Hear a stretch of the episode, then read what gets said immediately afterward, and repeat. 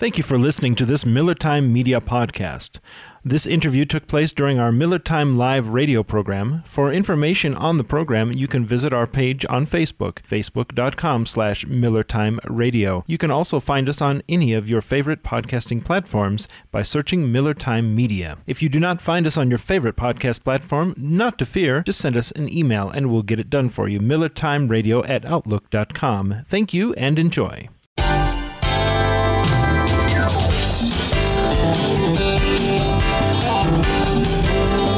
It's time for Reading Matters with Sue Grant Marshall on Hits ZA.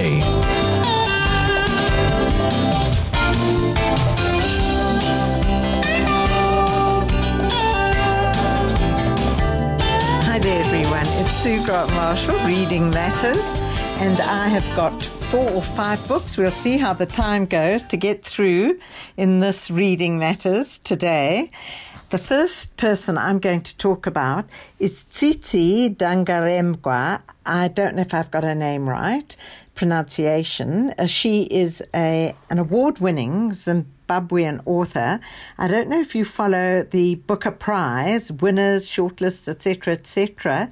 South Africa has produced at least two that I know of Booker Prize winners. After the Nobel Literature Prize, it is the prize to win. And our own Nadine Gordimer, she has won it. Our own, inverted commas, J.M. Coetzee, even though he's living in Australia, we still like to call him, well, I think he wrote uh, most of his books here in South Africa, in Cape Town, where he lived for most of his life. And um, he won it twice. And uh, now the person that I'm talking about here, Tsitsi Dangarembga, she wrote a book called Nervous Conditions about eight or ten years ago, and she was highly, highly praised for that uh, for that book. And um, in fact, uh, she wrote this 30 years ago. I just see now in my notes here, she wrote this book 30 years before the release of this long listed book I've got in front of me, This Mournable Body, M O U R, like you're in mourning, This Mournable Body. And my goodness, what a time for this. The the um, long listing of this book to have been um, announced because uh, she was arrested. I think it was on Friday last week in Zimbabwe she had said that she was going to uh, speak out about what was going on in Zimbabwe. She was released on bail in case you're having a heart attack. After her arrest, um, other people were detained. I'm not sure if they were released or not. Um, but in any case, all of them were ordered to return to court on September the 18th. Tsitsi was charged with incitement to commit violence and breaching anti coronavirus health regulations after staging a two woman demonstration in the capital on Friday, the day of planned protests against corruption and a deepening economic crisis. She was carrying placards calling for reforms in Zimbabwe and the release of Hopewell Chinono, a prominent journalist arrested last week under a government crackdown. Friends, she wrote in a tweet to Tsitsi, here is a principle. If you want your suffering to end, you have to act. Action comes from hope. This, she wrote, this principle of faith and action um, is something that she has done because she says you can't just simply hope, you have to act. So that's what she did. And for her, hmm, I won't say sins, but for her brave action, she was arrested. She was um, protesting with one person next to her, another woman, and. Um, yeah, my goodness. Well, anyhow, let me tell you about this book now. This Mournable Body has, um, it's a novel, and you can't miss it in the bookshops because it's got a cover with a woman's feet in a you know in a in a pair of interesting looking shoes, and the book is about Tambudzai. And okay, let me read you what um, a Igoni Barrett wrote about it. A haunting evocation of the nature of small defeats. Only a writer steeped in Zimbabwean life, with her unflinching gaze fixed on the individual and with a social vision that brooks no sentimentality, could have given us the fraught heroine of the starkly written, written novel. Tsitsi proved yet again that hers is a maverick voice. So, what's the story about? It's when Tambudzai first set out to rebuild the financial and social status she spent her youth working for. She couldn't have known that every move she made would bring her one step closer to sacrificing the dignity of her family and of her community. Her choices seem innocuous. She moves from house. Um, uh, she moves from a rundown youth hostel in downtown Harare to a widow's boarding house. She finds work, first as a biology teacher, and then in, well, I don't think it's opportunistic, but anyway, that's what, you know, they've written here an opportunistic field of eco tourism. But when a long overdue homecoming culminates in a humiliating spectacle, Tambudzai is forced to consider whether it was her circumstances or her decisions that brought her to a breaking point. So, someone called Madeleine Thien, T H I E N, says that when Tsitsi began 30 years ago with her masterpiece, Nervous Conditions, she um, reached a provocative and brilliant height. This mournable body demands answers from all who have suffered and survived the violence of the 21st century only to find history and injustice, cruelty and rebellion woven into their souls. If all the doors are barred, can we still find our way free? So that's the uh, center, the yes, the the core of this book. It's beautifully written. Um, she's got a, a beautiful um, um, descriptive pieces in it, and yet wonderful, wonderful dialogue, which uh, makes the book extremely lively and and and yeah, compelling. Um, I got a copy of it with the end snipped off, and it said advanced reading copy. There's an error on the spine. And so it is. They spelt mournable with an extra E. So I'm very proud of having this book because I'm, I'm sure there are not too many that have that printed on the front of it. So, what a brave, brave woman is Tsitsi and we wish her all the best. We hope that she is, yeah, is, well, maybe by September. I mean, who knows? Apparently, the president of Zimbabwe has been using coronavirus as an excuse to crack down, saying people can't gather, they can't get together, then they're charged with being riotous and all the rest of it. In fact, Emmerson Mnangagwa had said the day before the arrest that anyone attending the protests um, would only have themselves to blame. And he denounced the planned rallies as an insurrection to overthrow our democratically elected government. Well, on Friday, Amnesty International said the brutal assault on political activists and human rights defenders who've had the courage to call out alleged corruption and demand accountability from their government is intensifying. So, how incredible to have a long listed, well, you know, and long, short, what does it matter? Um, Booker Prize nominee arrested in Zimbabwe. I mean, did they even know what they were doing. There is going to be a continuing outcry about uh, arrest. So then you might recall last week I spoke about a hundred speeches that changed the world, and today I've got a hundred books that changed the world. It's a beautiful hard hard copy.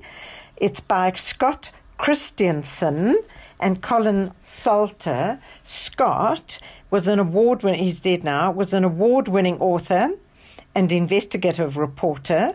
And uh, Colin Salter is a history and science writer.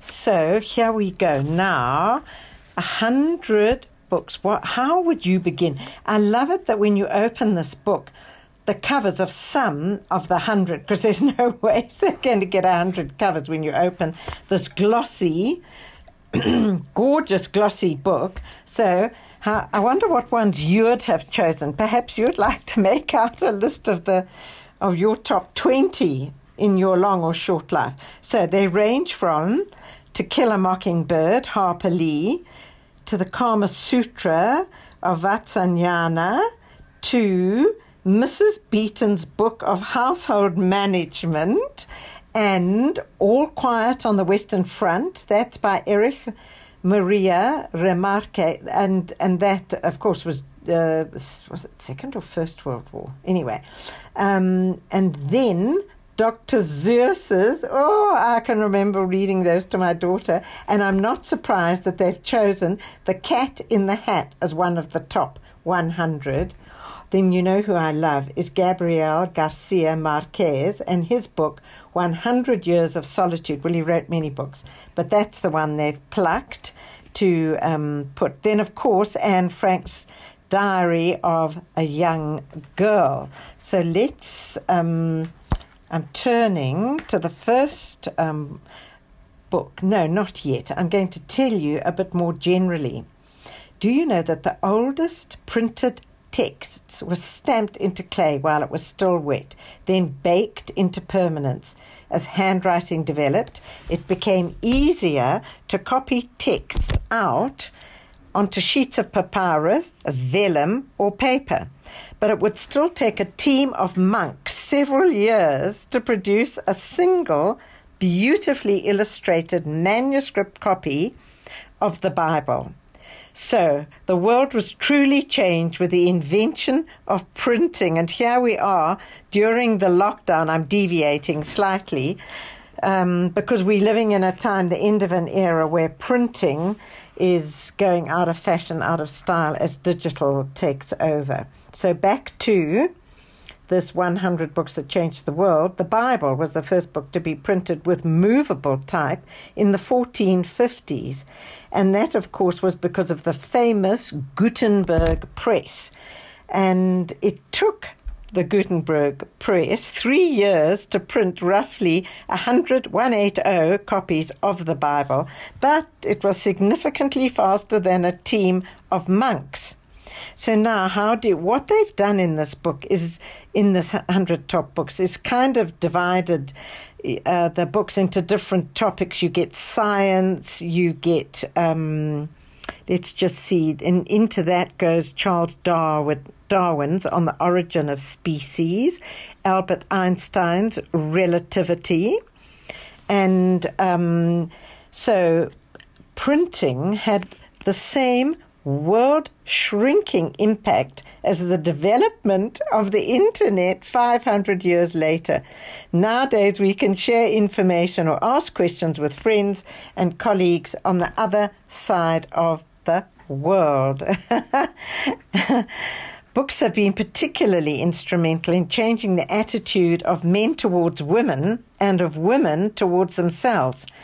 Thomas Paine's 1791 political thesis, The Rights of Man, was followed a year later by Mary Wollstonecraft's A Vindication of the Rights of w- Woman, an early feminist milestone. So, in this book, the, the 100 books, top books. The selection also includes Simone de Beauvoir's The Second Sex and Betty Friedan's The Feminine Mystique. Books don't have to contain big ideas to change their worlds, the authors write. Some books just want to help you with everyday life at work and at home. So they've included the Domestic Bible, Mrs. Beeton's book of household management that I mentioned earlier. And it transformed the lives of middle class women in the 19th century and so did Elizabeth David's A Book of Mediterranean Food. I must say, I'm mad about Mediterranean food, it's so healthy. Then Dale Carnegie's Business Advice from 1936. Can you believe he wrote it so long ago? And it still teaches us how to win friends and influence people. The Kama Sutra, and guess when that was written? 400 BC. Well, between 400 BC and AD 200.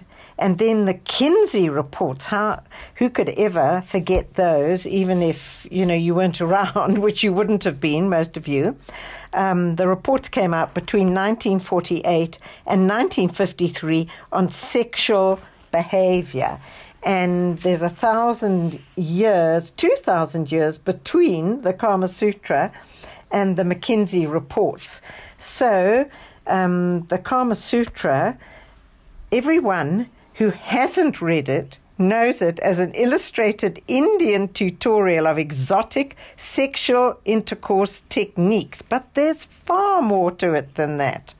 Although the guidance is offered from the vantage point in this book, the Kama Sutra, of a worldly but virtuous male, it also pertains to women with tips that cover virtually every aspect of living, from youth through courtship, romance, sex, and marriage. It tells males and females what to wear, what to eat, with whom to socialize, and how to act in order to achieve the power that will attract others. So, isn't that fascinating. So, yes, of course, it, there is a lot about sex. It endorses sexual relations on grounds of pleasure, not just procreation, and it allows that females, listen to this, can also achieve orgasm.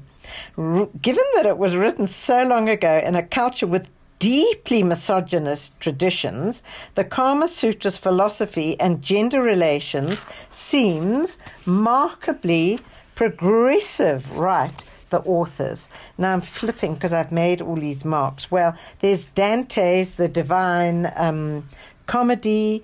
I better flip faster. Shakespeare's first folio. So his first um, book. Then, oh, I'm flipping, flipping because I'm going to be running out of time at this rate. Oh, well, let's keep it with sex. because Lady Chatterley's Lover by D.H. Lawrence, do you know it was the last book that D.H. Lawrence wrote? I had no idea. I was at school when this um, book came out, and I can remember the. I was a boarder up here in Joburg at St Mary's School for Girls, and I, you know, I can remember some of the day girls coming in with this book that they smuggled in in their, well, I won't say biology, in their history or maybe even geography book. And it was with the parts in it which were full of sex. And in fact, the authors of um, this book, which I'll quickly tell you again, it's a hundred books that changed the world, and it is published by, oh, let me just see who it's published by, Batsford, B A T S F O R D, and it was published recently in the UK by Batsford. And oh, I, I think it's just the most fabulous book. I'm stroking it. Gorgeous, glossy, with full page pictures of some of the book covers. And in this instance, Lady Chatterley's Lover, the one that most of us have, well, no, no, those of us who have it, is the famous, famous Penguin Books um, cover with um, the title, of course, D.H. Lawrence underneath. Gosh, can you believe it? That it says on the cover, this picture of the cover, complete and unexpurgated, and it cost three shillings and sixpence back in the day. And then what they have here is the expurgated one. Beautiful. It takes up a whole page, it's hardcover.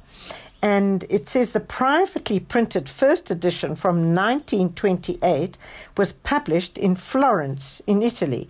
The first uncensored edition, the one I've just told you about, published by Penguin in 1960, became the subject of a watershed obscenity trial that turned it into an overnight bestseller. If you write a book that you want to be a bestseller, have a court case about it.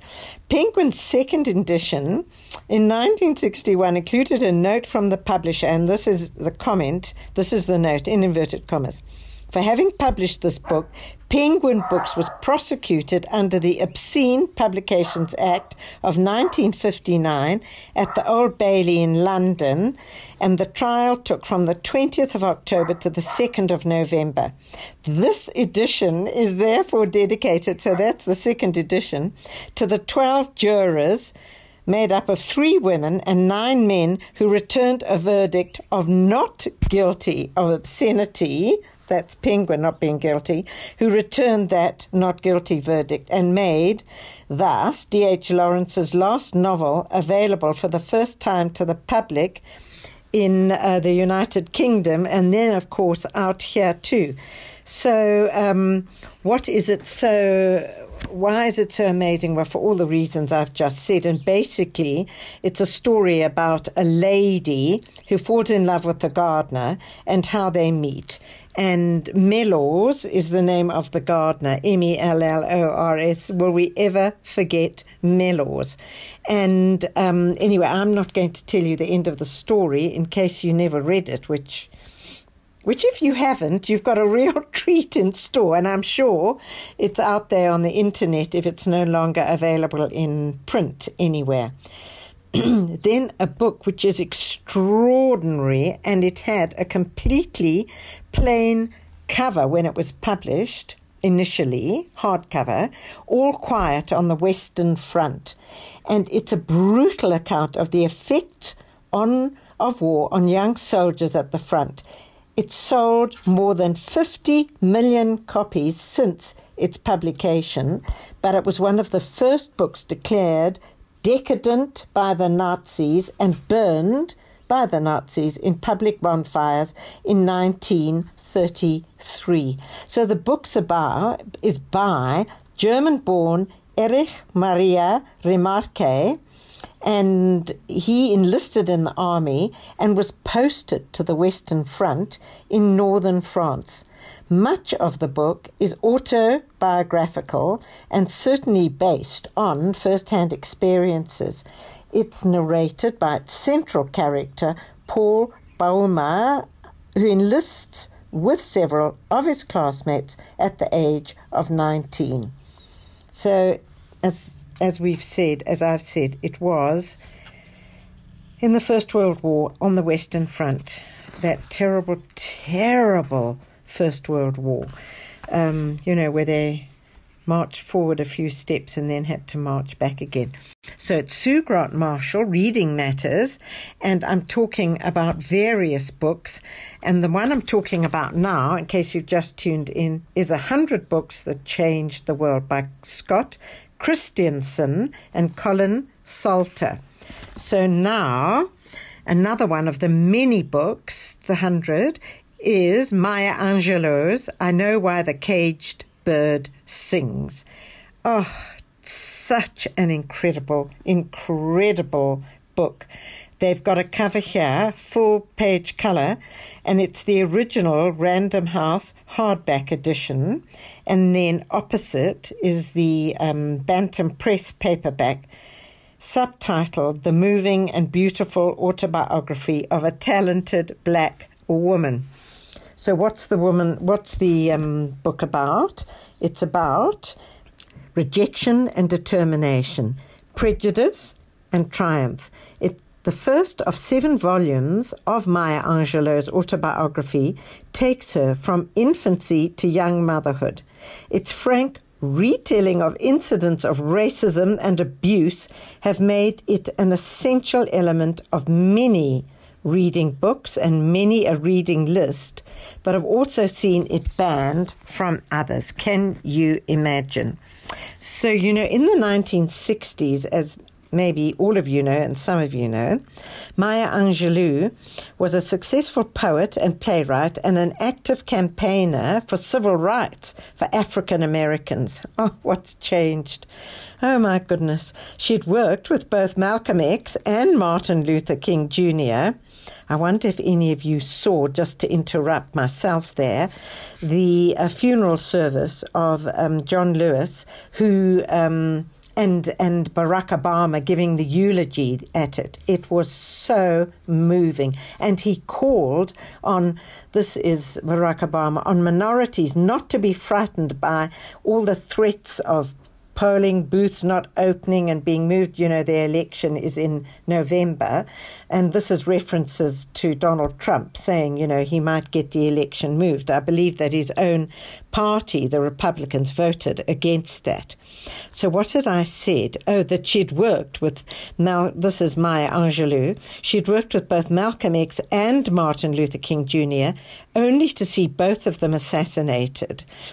And um, both deaths resulted in the, you know, Maya Angelou becoming extremely depressed. And it was in an attempt to lift her out of this depression that her friend James Baldwin suggested she write a literary autobiography, one approached with the sensibilities of a novelist rather than simply a chronological narration of history.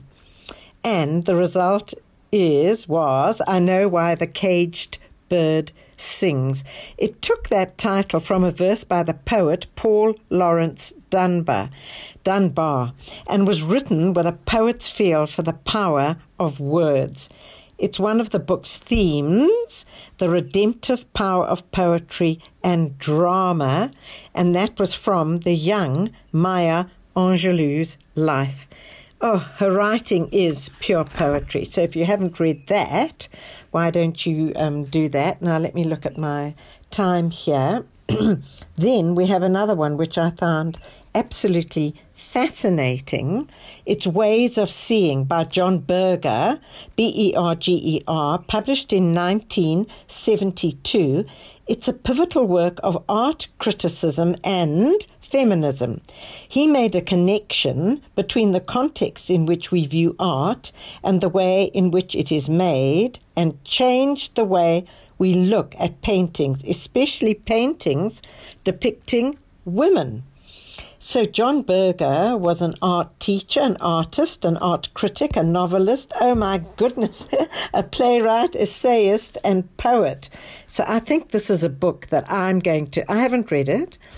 Um, but what he's uh, said there, written, is seeing comes before words. The child looks and recognizes before it can speak.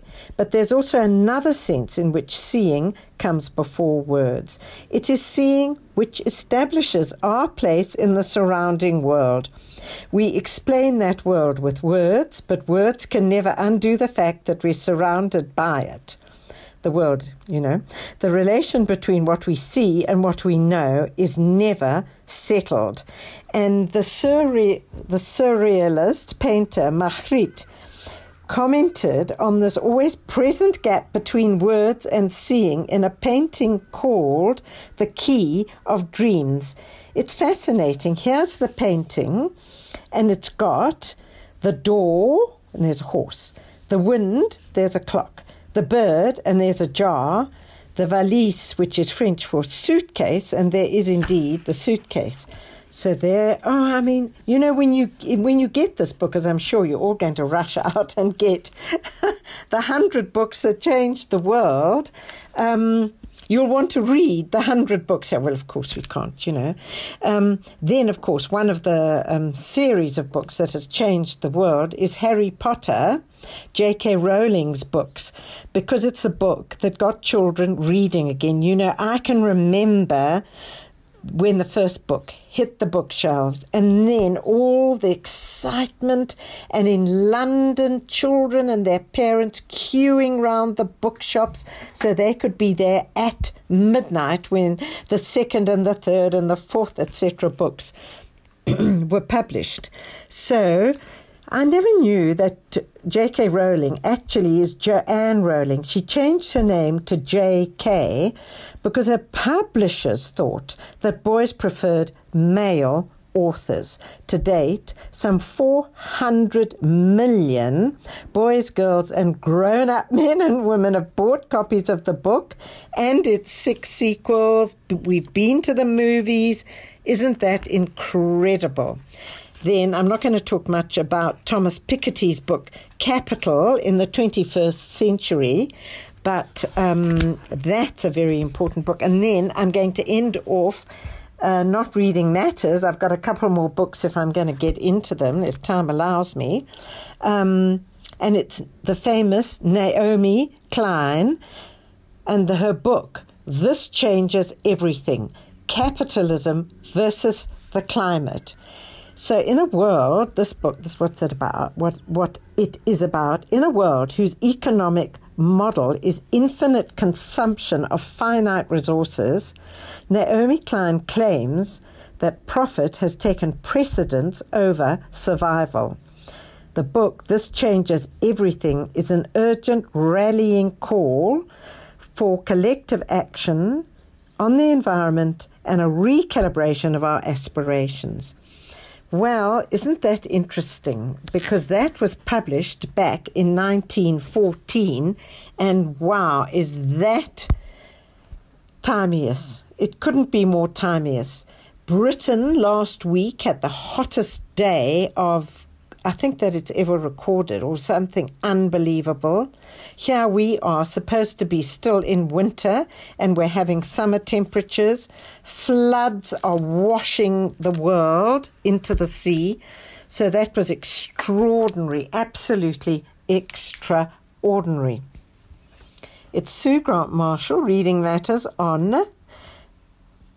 I'm now going to talk about which one shall I talk about next? Oh, all these divine books. I'm going to tell you quickly. I'm sure a fair number of you have read books by Kazuo Ishiguro. He was awarded the Nobel Prize in Literature, and um, his latest book, Klara and the Sun, is going to be published next year. He was born in Nagasaki in Japan, was Kazuo Ishiguro. What was his Remains of the Day and Never Let Me Go? They've both been, um, films have been made of, um, of those books, and over a million copies of each book has been, have been um, sold.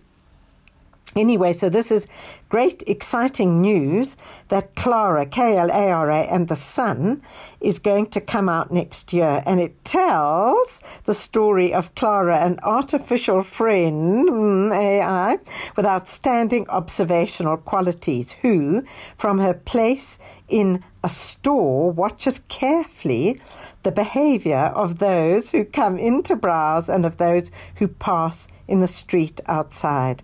She remains hopeful, does this artificial Klara, that a customer will soon choose her. But when the possibility emerges that her circumstances may change forever, Klara is warned not to invest too much in the promises of humans.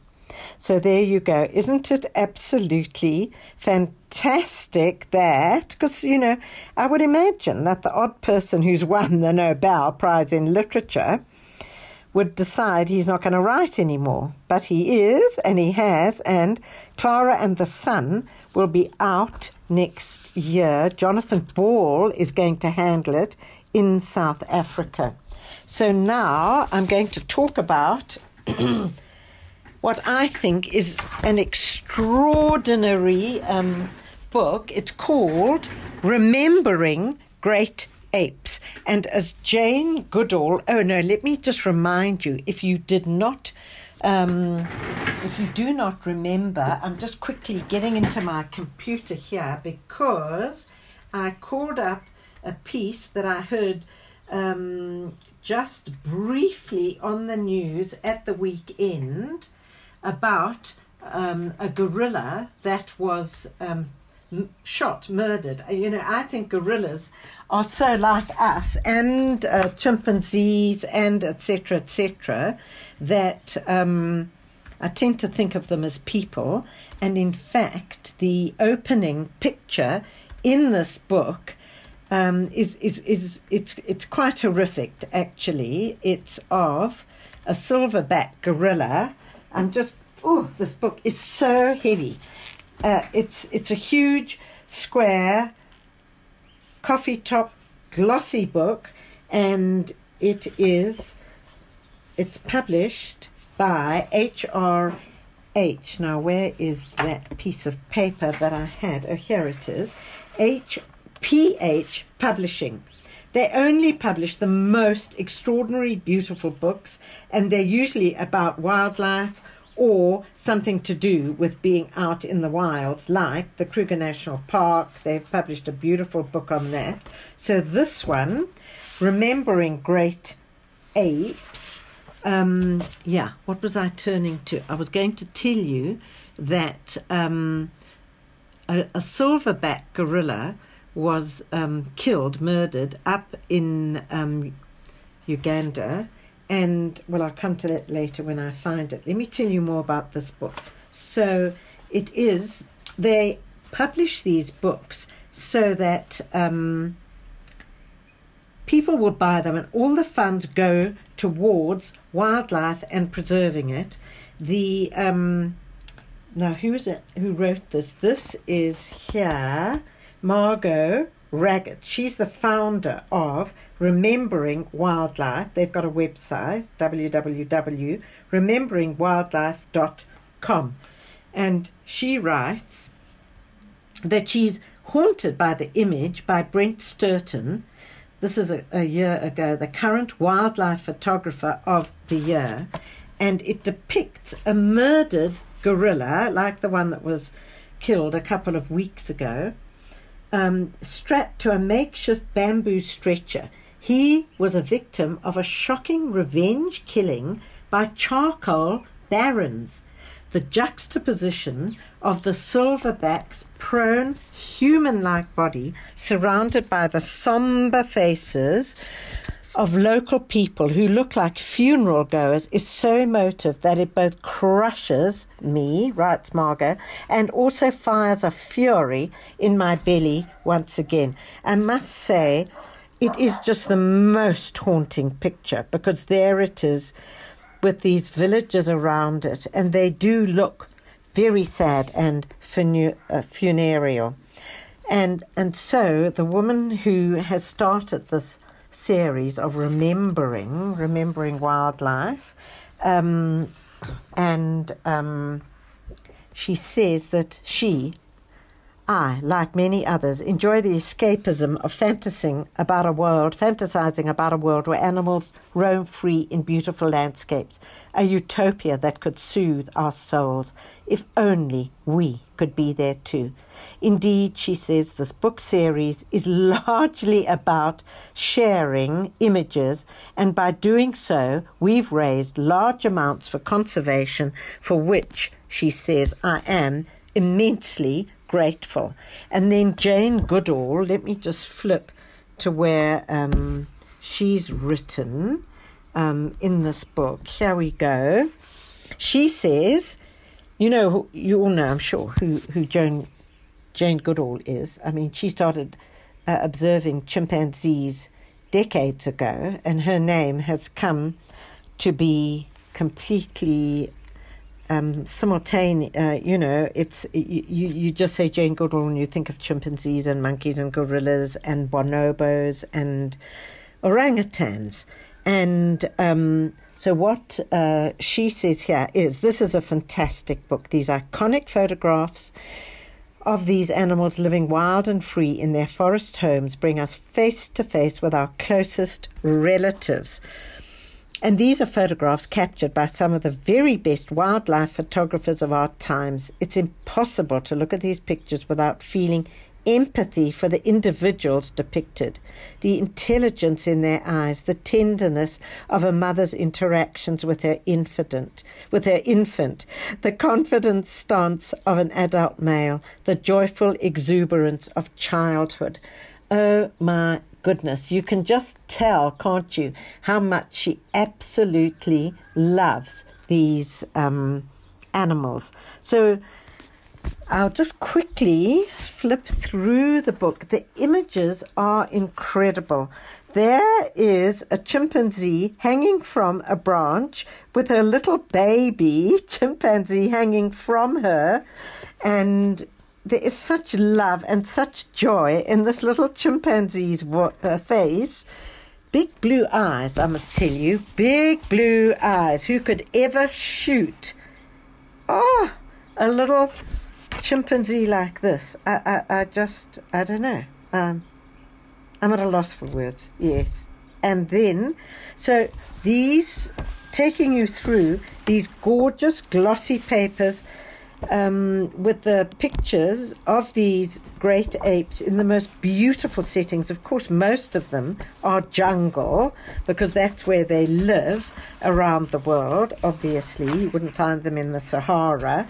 And the opening, um, very opening page, before you get to that horrific one of the um, silverback gorilla, is one of a gorilla looking up at, um, I think it must be Mount Kilimanjaro, but the they're they're they're um, pale blue and misty and just so gorgeous. Now there's a story behind the actual book um, publishing um, because it's been published in South Africa by HPH Publishing, as I mentioned before, and the story about that is Heinrich um, who is the publisher here, started his career as a civil engineer, but his passion was always photography. He's been a photographer professional for over 20 years and he's won all kinds of awards. So in 1998, Heinrich, together with his parents, Philip and Ingrid, established a photography business where he was able to learn all about photography. And then he realized the best way to share his and other like minded photographers' work was to become a publisher himself. So in 2001, he established HPH Publishing. His first books were on the Tsitsikamma National Park and Addo Elephant Park. And he's also done one, I made a note of it somewhere. Oh, yes, Kalahari Self Drive, which I'm hoping to get that book. He's done Kruger Self Drive, Kalahari, because, you know, that's into, that's Botswana. He's done Vanishing Kings, Lions of the Namib Desert and he's done game drive mammals of southern Africa, and they really are. Do you know his attention to detail and the finest quality is so extraordinary that during the entire printing process, Heinrich visits printers where he personally approves every proof. and that's why you get these extraordinary books I've just mentioned because of Heinrich's, of HPH Publishing, has um, devoted to these books. This one uh, remembering great apes, I don't know how much the others cost. This one will cost you about 65 US dollars and about 700, 800 rands in South Africa, depending on where you buy it. Right, and now, lastly, I am going to um, talk about. Oh dear, I've got to clear my throat. um, R.W. Johnson's uh, book, Foreign Native. Now, I have never looked on R.W. Johnson with great affection. He's pretty right wing. I'm not. But this book, I absolutely, I so enjoyed reading it. It's, it's fascinating. It's a paperback book. It's called Foreign Native, and it is published by Jonathan Ball again R.W. Johnson has written something like, I don't know, 15 books here. A couple he wrote with Lawrence Schlemmer. I don't know if that name rings a bell with you. He was an incredible um, researcher. And um, what R.W. Johnson has done is say emphatically up front that he has not written this as an autobiography, but having said that, the book does follow his life and times. And I must tell you, which I, I, I, I didn't know until I got this book, I must say, that um, he's the only South African Rhodes Scholar resident abroad because he he went to Oxford, obviously. He was an emerit, emeritus fellow of Magdalen College in Oxford, and he was in South Africa. He came out here when he was a little boy with his parents to Durban. And he's the only as they say, South African Rhodes Scholar resident abroad to return to live in South Africa after the end of apartheid if you read the book, you'll discover, as I did, that actually he got out of South Africa just ahead of being apprehended, arrested, whatever you want. He was being spied on by the apartheid uh, security police. He was friends with many um, South African activists who the security police, one by one, pulled into their horrid net. And. Um, so he does kind of follow a bit of his uh, chronological life with the events that happened during that life. But in this book, he looks back with affection and humor on his life here in Africa because he went to Uganda and Guinea and all kinds of other places um, during his work at Oxford. So, you know what I found absolutely incredible, and I could relate to this. Let me just look for this now is um, oh yes, he went to Northlands Northlands Boys High School in Durban. And uh, he says it was populated, as he puts it, with boys a good head taller than anything I was used to.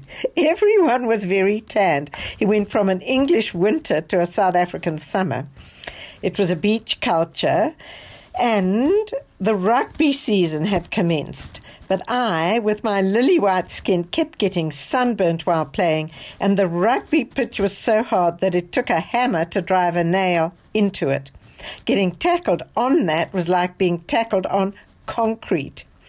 And he had been at a school in uh, 1957, oh, how do you pronounce this? At St. Anselm's, a Catholic school in Birkenhead, England. That had, on any reckoning, been bad enough. The Christian brothers were brutal, wielding huge leather straps with whalebone centres against those in their charge. Well, at Mafeking Convent, um, yeah, we, we were caned by the nuns. Anyway, he felt that being at this Northlands boys' school, it all felt completely wrong. In addition, I had a strong Merseyside accent, which was mercilessly mocked, and my bright red hair led to the persecution that redheads have to treat as normal. On Merseyside, I'd not stuck out so much. From my earliest days, I'd been told that redheads had violent tempers. Everyone wanted to test this hypothesis, he says, by trying every provocation imaginable. It was vital to maintain an icy calm, whatever the circumstances. I got a lot of practice at that, he says. Well, that's because he was so often, yeah, nearly caught by the security police.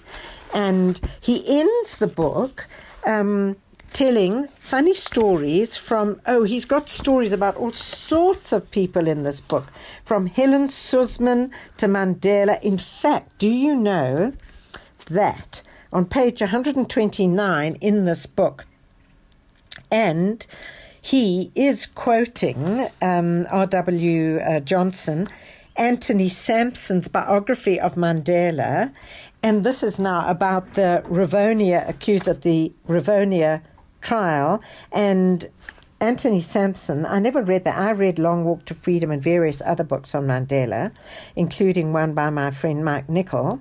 Anyway, there was substantial support for Mandela and the Rivonia accused in Britain, even in the Conservative Party. And Sir Alec Douglas Home, the Foreign Secretary, offered to send a private message to Verwoerd about the trial. Because what was happening was that behind the scenes, Britain and the USA were still back then protecting Pretoria from the wrath of the UN General Assembly, Assembly pleading for more time for South Africa to reform and at the same time pressing South Africa to reform. This protection was immensely valuable to Pretoria, so it was unsurprising that Verwoerd would listen when these powers made it plain that the Rivonia accused must not be hanged. And this was the message that, you know, Sir Alec Douglas Home thought that should be passed on. However, writes Johnson via Anthony Sampson's book, it was quite clear that the trial was fixed and the verdict known in advance. Major General Hendrik van den Bergh, there's a name to make people who were alive at during his reign of terror shiver. He was later head of the Bureau for State Security, otherwise known as BOSS, and he told he told the British Embassy in Pretoria that there would not be death sentences and that the prosecutor, Percy Yutar, would not ask for them. A week before the verdict was giving was given, George Bizos, that famous defense lawyer, you know our beloved George Bizos, was told by the British Consul General Leslie Minford, who was thought to have intelligent links, intelligence links, George, there won't be a death sentence. So there you go. A week before. And you know, reading this book and the various parts in it that W. Johnson writes, you, f- you find out that Percy Yutar was absolutely astounded when the judge kept kind of asking, this is Judge Quartus, Quartus de Wet, asking him questions which kind was kind of leading Percy Yutar away from asking him questions which would force him, the judge, de Wet, to give the death sentence because he knew he was not going to pronounce death sentences on the Rivonia trialists. Well, I found that fascinating. And now I'm going to tell you quite quickly um, about a funny uh, story. Um, I've marked it here. Let me just see what all these pages are. Oh, this is Harold Strachan until he died, what, a month? Two months ago. Time's going so fast now. He wrote in um, Noseweek. Um, he was really hilarious. He wrote a column in every, just about every issue of Noseweek, certainly that I read. And um, he he went to visit friends once in Australia. And when he got back, R.W. Johnson, who was at that stage living in South Africa, like most of us, used to say to people who'd gone to Australia, because we imagine everybody's immigrating, you know, to Australia. And on his return, Harold Strachan told me what a nice place Australia was. But, to quote Harold, but finally, rather bland, he said. It was a relief to get back to abnormality. Don't you love that? South Africa. Oh my goodness. And then here's a funny story, and I better end off on this one. A friend of R.W. Johnson's daughter, Margie, was threatened by a rapist. She hired a security guard to watch her house by night a pleasant young Afrikaner called Yanni. After three weeks, Yanni reported having several times heard rustlings in the bushes by night in the garden, but that was all. Margie then told Yanni she couldn't afford to continue to employ him. But he was so concerned for Margie's safety that he came up with a proposal that they use the court record to discover her assailant's address. They knew who he was. He, Yanni, would then go round there and kill the man for a payment of 5,000 rands. Margie said she didn't have 5,000 rands, so Yanni suggested they work out an installment plan. Ah, isn't that South African? Oh, my goodness. Well, I've come to the end of the program. It's been fabulous chatting to you. And I will catch you again next week on Reading Matters. Cheers from Sue Grant Marshall. You're listening to Hits ZA.